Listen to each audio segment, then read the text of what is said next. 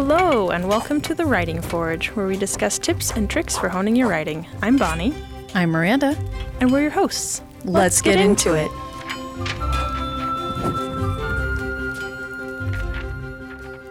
Hello and welcome to the Writing Forge. I'm Miranda. I'm Bonnie. And today we have our guest with us, who is Tamara Cribley. And she is going to be talking with us about interior book design, not just the cover, but the inside. Which I'm really excited about because I think that's a oft neglected portion of book publishing. But anyway, Tamara, why don't you start by telling us how you got to where you are in the writing world today? Yeah, thank you for having me. I've been a, a graphic designer for nearly 20 years, and around about 2013, I had a friend who started writing, and she was publishing with a micro publisher, and the covers were awful and the interiors were awful, and it it was, it was a great soul. experience. but she um, she started doing cover art, and she brought me in to do interior designs. And it's something I have loved and done ever since, and it is my full time gig now. That, that was a very succinct story. I, I that's good. That gives us lots of time to talk about the insides of books. So, why is the design of the inside of your book important? Like, clearly, we all know it is, but in your words, why is it important? I think it's a really overlooked part of the design process, especially in independent publishing. Because when you look at books, you know, when you look at a trad- traditionally published book, you don't see the formatting, you don't notice it, um, and you don't see it until it's done poorly. And especially in the early days of self-publishing, you saw a lot of really difficult, difficultly designed manuscripts, and it becomes really distracting, and it takes the reader away from what's actually important, and that's your story. Okay, so when when we're talking about how something is designed when it comes to the inside of the book, what specifically are we talking about? Are we talking about like letter spacing? Are we talking about chapter setup or headings? I have a first question first. Just Okay. when we say book design, does that encompass just the inside? Like, is the phrase book design used for everything about a book that's designed or just the inside? It's a good question. I think it's used interchangeably depending on where you're speaking. When I talk about it, I'm usually talking about the interior. It's the typesetting, it's your margins, it's your page layout, it's going to be the fonts, font sizes, the spacing. It's all of those things between the covers. Okay, that's kind of what I thought. I wanted to say, um, just like you were saying, book design, like a lot of things about publishing books, is one of the things that you don't notice until it's done poorly. That right, that's the sign of a good, you know, a good editor or a good book designer is that you can't tell that they've been there, but as soon as they haven't been there, you can tell. It's also something that I hadn't really paid too much attention to until as um, working on the anthology for Writing Heights. Um, I don't actually do the the formatting, but I'm I'm one of the editors, and so I always look over it. And our director formats it. I think using Vellum. I'm not certain. Um, and just realizing the constraints of that program too. Like one of the things we ran into is I, somehow whatever she's using, like we have to have the title of the chapter has to be a certain way down the page, which is fine when we're doing prose pieces, but then you come to a poem and it means that you only have like three lines of a poem until you go to the next page. And so we had to, and so we'd have some poets being like, why does my poem look so funny? And so going forward the next year, like this year, we told people, look, these are the dimensions, and it confused a fair number of people, but these are the dimensions that your poem has to fit in. And so if it doesn't, it's going to look funny, which is fine with us, but if it's going to bother you, then either rework your poem now or don't submit it or I remember a lot of JPEGs. yeah. Well, it's an interesting thing to bring up just because you don't, there's a lot of nuances to making things fit on a page. And if you aren't comfortable with adjusting your line spacing or your letter spacing um, or margins or spacing between spacing between the header or the type you know the title and the first paragraph if you don't think about those things if they're not natural to you trying to figure it out to make it look right when you don't know what those tools are can be really challenging So, um, what do you think are the most important elements of book design for self published people to be aware of? I think the first thing is really understanding who your audience is. That's going to inform a lot of your design decisions.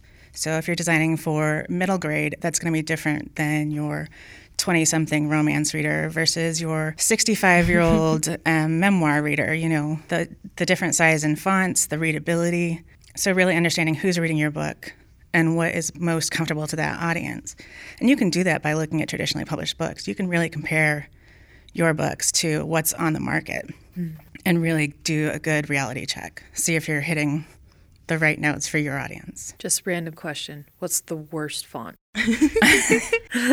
You know, Or maybe your least favorite? well, I will tell you that Times New Roman is the one that gets thrown around all the time. I love Times New as the standard mm-hmm. and really it was designed for newspaper columns for narrow Times. columns yep and so for long format books it contributes to eye fatigue mm. Really? it's one of the fonts that is used improperly hmm. So maybe I'm getting too technical here, but um, is it usually better to have a serif or a sans serif font? Do you find? it'll depend a little bit on who your audience is generally serif fonts Okay, good. are going Phew, to be I like serifs. yeah they're going to be the industry standard but if you're writing a tech book Mm. and it's nonfiction and you have a whole lot of um, section breaks then a sans serif font might work really well Hmm. I love these things, and I don't know. Do we need to? know? people can look up what serifs and sans serifs mean.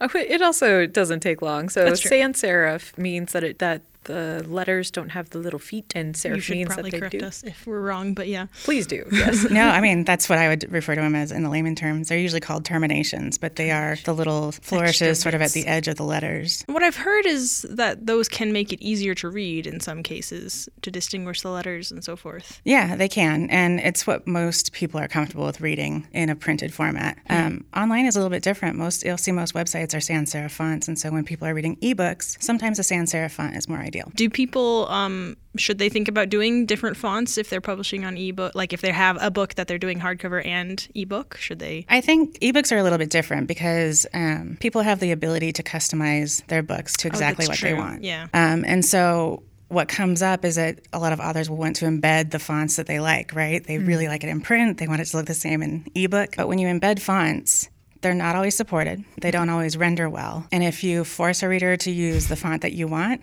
versus the one they're most comfortable with, you might encounter some issues. I hadn't thought about that either. That leads me to think of a question.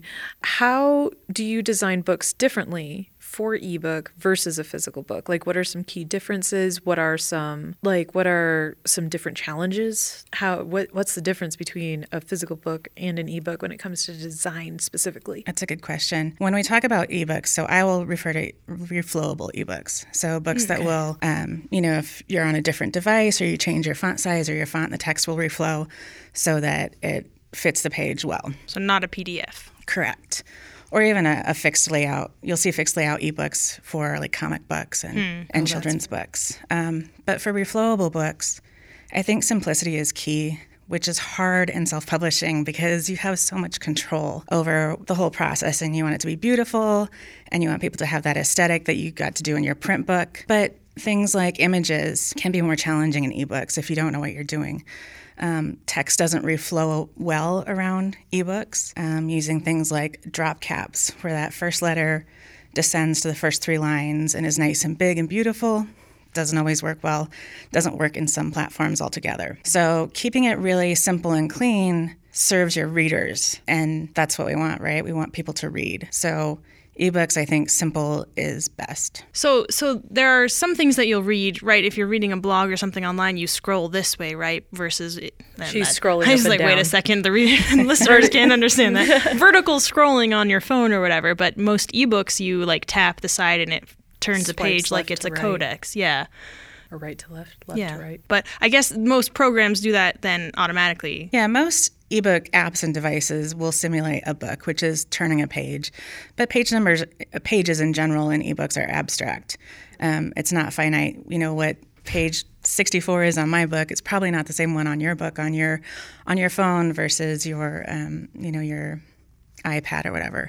So understanding that reflowable books have very different um, perceived locations. Which, yeah, I feel like, I don't know now, but back in the early days of reading ebooks, it would tell you you were in like location 1064 out of some number. And it's just, I feel like now more often they tell you like how, what percent of the book you're through or whatever, which is a little bit more useful. Yeah. Or like rough book pages. Yeah. Yeah, and Kindle, you can switch between those. You can look at your percentage versus your location versus Okay. your page. I think it's more of a reader preference. But if you're in like a book club and trying to figure Right. out, you know, what page 64 is for all of us, you know, those locations are, are much more valuable than the page numbers. All right. So, are there any elements of book design that authors should keep in mind when they're writing or revising? Like before they're even getting to the formatting page, kind of like my poets thinking about how their poem is going to look on a printed book versus a eight and a half by 11 Word document page. Or like comics, where, you know, panel placement is absolutely key because the page turn Right. is very much a part of the comic book experience. Yeah, I think so for long text documents, uh, you know, your fiction books, even your nonfiction books, I think patterning is really important. So if you have your title and your subtitle, you know, your chapter number and then your chapter title, and then you have a quote or an epigraph, um, you should do that for every chapter, you know, and if you have scene breaks, you want to style those the same throughout. You really want the reader to, um, as they start reading your book, to understand how you've represented different information. And then as they go through, it becomes kind of a, a subtle hint about what they're going to expect next. You know, in nonfiction, you'll see things like, um, you know, a subhead will always be titled a, cer- uh, styled a certain way, and you have you might have several layers of subheads, but the way they're styled will tell you what kind of information you're getting. That it's a subset of other information. So I think patterning is really important, structuring your information consistently, and then for something like a comic book or a children's book, um, understanding the constraints of what a page will accept, you know, and that's probably more for print. Um, but understanding that you only have so much room and that you, if you have an image that goes to the edge of a page, you're going to have to include some bleed, some extra part of the image that isn't going to print. Understanding where your safety margins are so you don't have text too close to the edge. Because especially in print on demand, trimming and printing aren't exact. Mm-hmm. Yeah, So- I've definitely gotten books where it's like right up to the edge. the yeah, allowing for those margins of error is a good practice. Is there anything that like and the answer is probably no and if it is that's okay but is there is there any like kind of like rule of thumb when it comes to designing for print on demand like leave at hmm. least two inches in the margin instead of just one I, I specifically when you're talking about it what specifically comes to my mind are like the little images that people put in scene breaks like the the little fancy tildes or Yeah, whatever or like the three star yeah are are there any like like recommendations that you have when it comes to things like that Yeah, there. Are, I mean, so I think so. Margins is a good place to start. You know, you want to have there's minimum margins required by KDP or Ingram Spark or Lulu, um, but those are actually really narrow margins, and you could probably almost double them. Um, to have some good, comfortable white space on the edge of each page to allow the reader's eye, eye to move across that line. There are some rules of thumb. You know, 250 words on a page is sort of the industry standard. That may vary quite a bit um, but six, you know, 40, 50 to 70 characters on a line is a really comfortable size. So you may adjust your fonts to fall within that range and, and then think about your audience. You know, is it a younger audience or an older audience? An older audience, you want fewer characters. Things like line spacing, you don't want it double spaced is great for editing. It's way too much for a printed Yeah. book. yes The industry standard is 1.2 or 1.25 lines of spacing. There are things like that that you want to keep in mind that are that you can look up. Um, IBPA has some good standards. Um, there are other places that you can look for book typography that will give you some of those standards.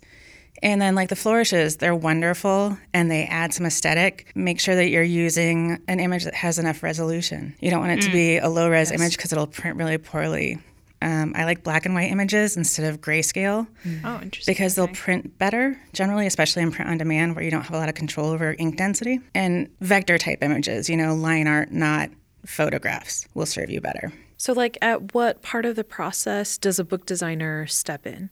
So, because there's uh, like there's developmental editing, and then there's copy editing, and then there's proof editing, and so when should an author ask a book designer to come in? Should it be like in between the copy and the proof? Should it be after everything is done? Should it be like what what makes your job the easiest? Well, I'll just say first, as an editor, it's not proofreading unle- unle- until after it's gone to a book designer or you've done the book design. But Oh, okay. now you should answer. Never from mind. your and I- perspective. I, I, think there yeah it, it gets used differently with different editors and people in the industry um, but i think that is actually a good point you know usually i will get a manuscript after it has gone through full developmental and probably line editing, and sometimes after proofreading. But what happens is that when you see your manuscript in a different format, maybe in a different font, on a different page size, when things flow differently than you're used to in your Word document or your Google document, things will stand out that you didn't see because you've read over it, you know what it's supposed to say.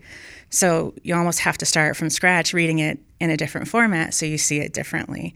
And so that's why it's really valuable to do proofreading after it's been formatted. Mm-hmm. You w- still want the manuscript to be in a really solid place before that because if you're making a 10% change in the manuscript after it's been formatted, yeah. you leave a whole it's a it can be expensive, it's time consuming and it leaves a whole lot of room for new errors to be introduced. Yes that's uh, one of the things proofreading our anthology is you always have to go back and look at it again because changing a few little things can completely change where the line break is for the next thing and yeah.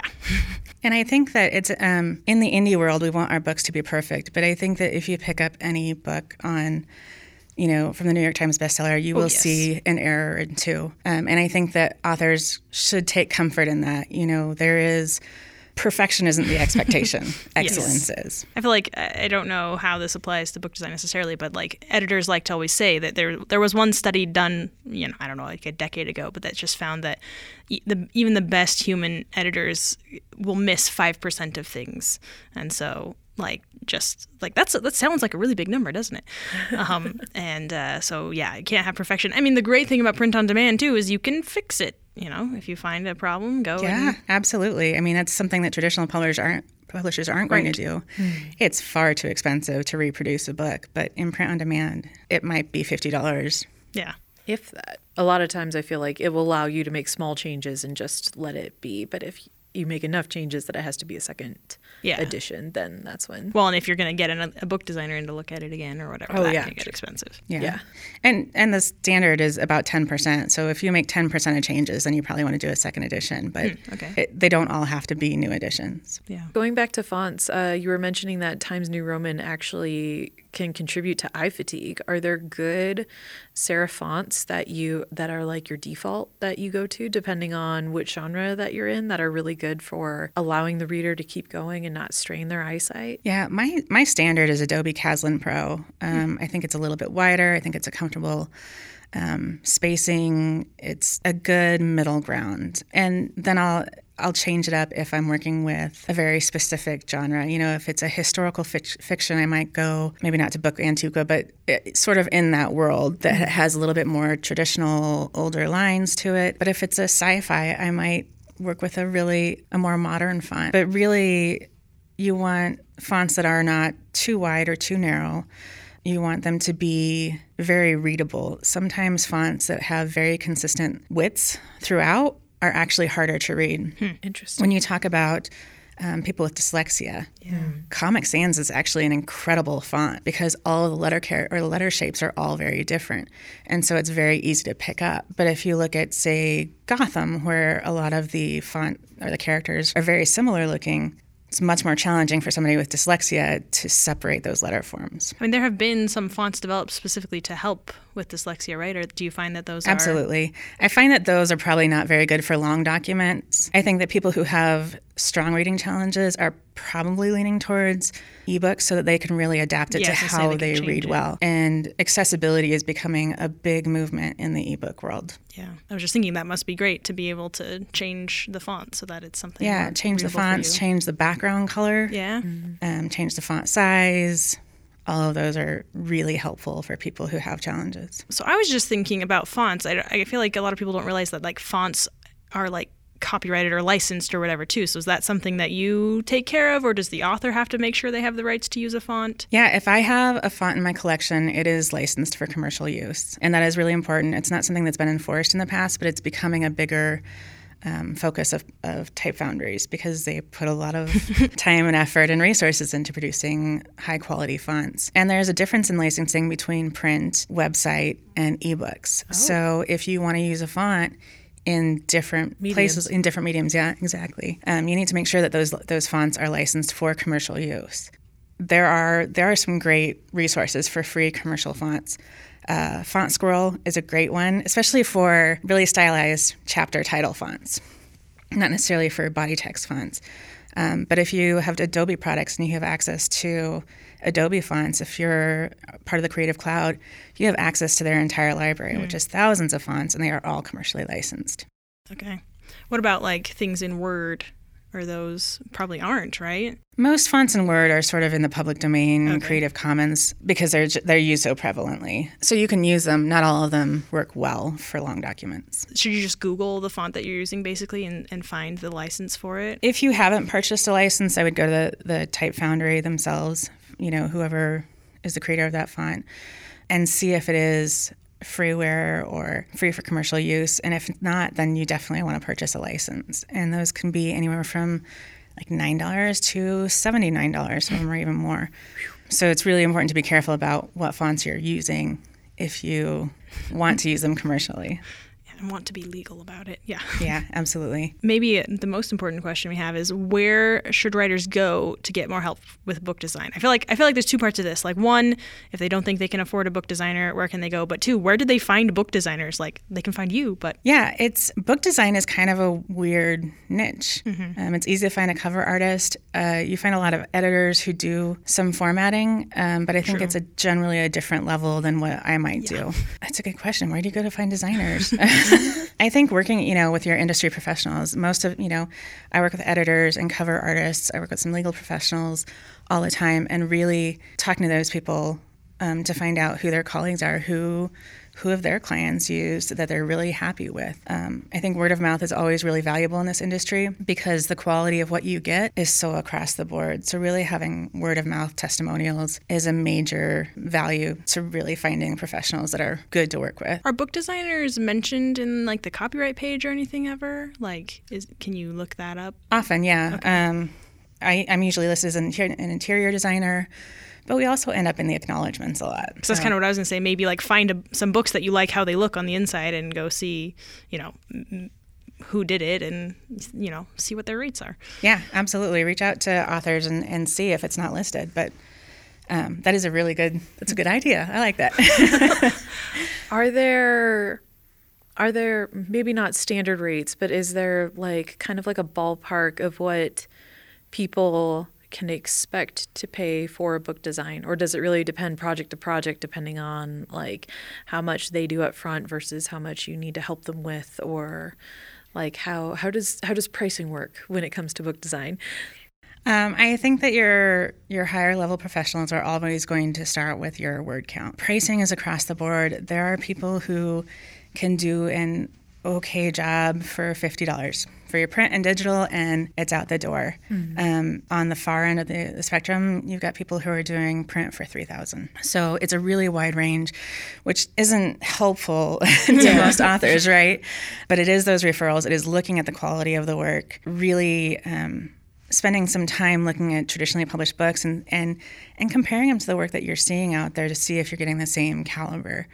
Um, and if it matters, Maybe mm-hmm. it doesn't matter. If this is a personal project right. to you and you just want to get it out there so your friends and family can order it and you don't have the money to invest and you don't care that much about meeting, you know, those higher level standards, pay $50. Right. There's no need to pay, you know, 3,000 or $5,000 if it's just a personal project. Mm. That's the only kind of formatting I've done is when it's like they're like, yeah, I'm just printing 20 copies for my friends and family, and I'm like, cool, I can I can format that. Yeah, but yeah. I'm not gonna because I'm not good at I don't know all these little things. So.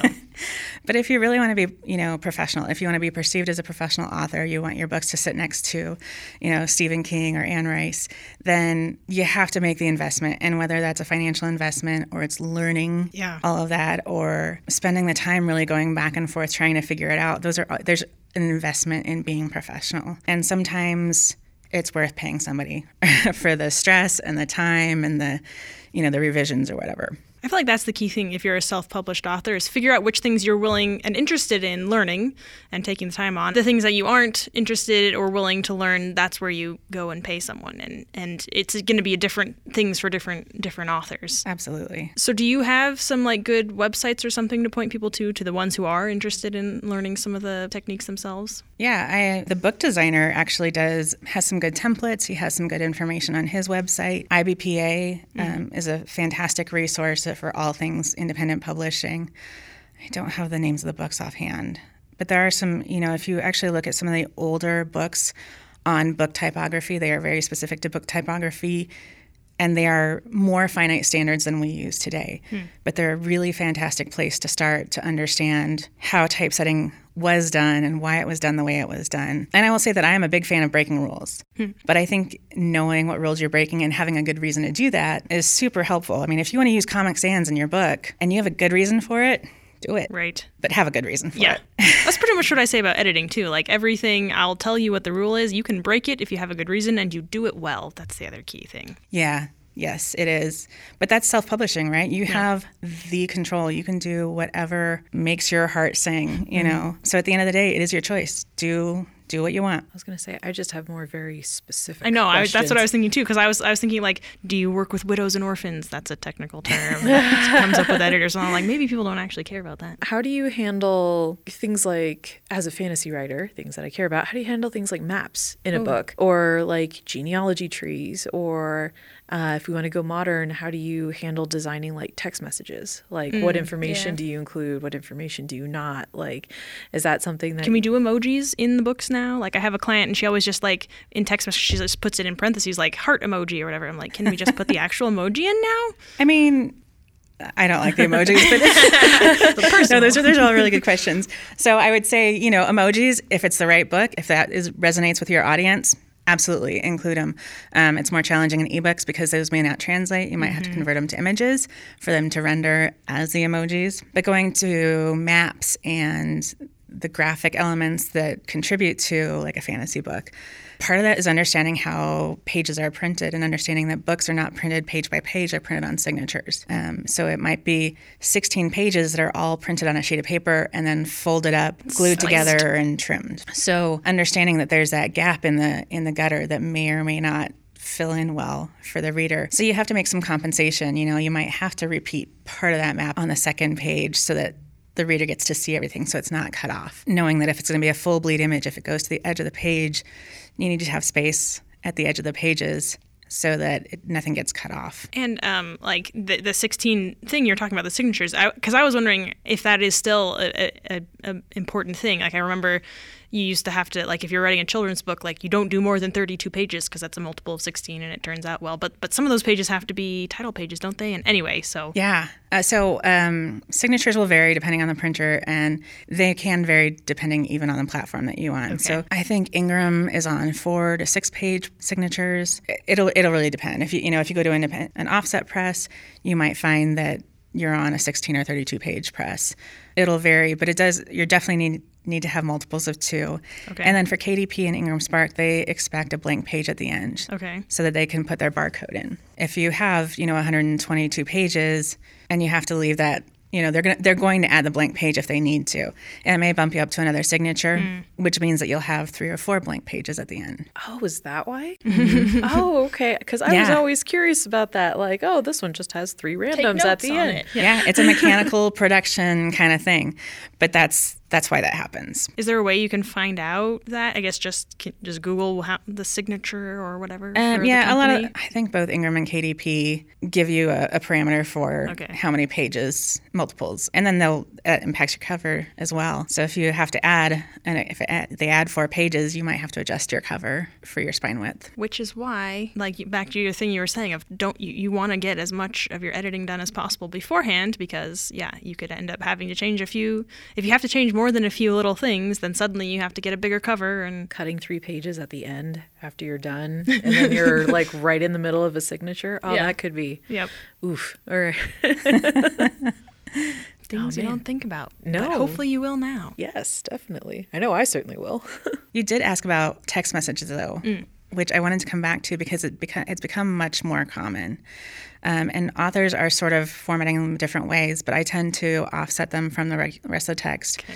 Um, and I will often, especially in um, fiction, will change the font hmm. for those. I want it to be really obvious to the reader that we have switched right. gears. This isn't, you know, part of the story. It's clip from this, or You know, it's an offset from the story. You're reading the text message, right? But it's being done in a variety of different ways. Because yeah, I think I've seen some like they even do the full little bubble that sometimes you have on your phone versus you yeah, just have the text like written the out. names in bold yeah. or something, or like I've seen the yeah. name in bold and then the message. I've seen like the name, the timestamp, and yeah.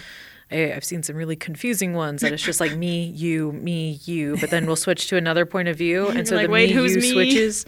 Yeah, yeah, that's true. Um, and I, I lean towards more simple. I don't like the text bubbles look cool, um, but are they distracting? Yeah, I think it'd You be know. hard to format or like make uniform. To Yeah, and they can be, and they they don't translate as well to ebooks. Yeah. Oh, thank you. That was a lot of great information. Right? I'm going to refer back to this episode a lot when they're designing their books. I mean, I will. Like, my brain is like just super full right now of like, oh man, what have I been doing? Well, I geek out on this stuff, so I'm glad you've enjoyed it. Yes. And I think that's pretty much out of time now. So it was great wrapping up of our discussion. Thanks so much for joining us. I yes, thank you. I love talking about this stuff. So, My pleasure. um, uh, do we have a question for our listeners today? Oh, I do. Sorry, unless you have one. Go for it. I think I referenced this in an earlier episode, but I remember I read two different biographies of the same person, and like when I opened the second one, I could tell like that the book design had been much more like intentional than the other one. Anyway, so um, maybe what is a book that you've read that you really liked how it was laid out, and we can take a look at some examples of good design. Let us know at our social links in the description. Stay sharp, my friends. Stay sharp. We hoped you enjoyed this episode of The Writing Forge, a Writing Heights podcast brought to you by Nagano Press. To learn more about The Writing Forge, check out our social links in the episode description. Subscribe to The Writing Forge wherever you listen to podcasts. Don't forget to rate and review. For more informational writing content, be sure to become a Writing Heights member.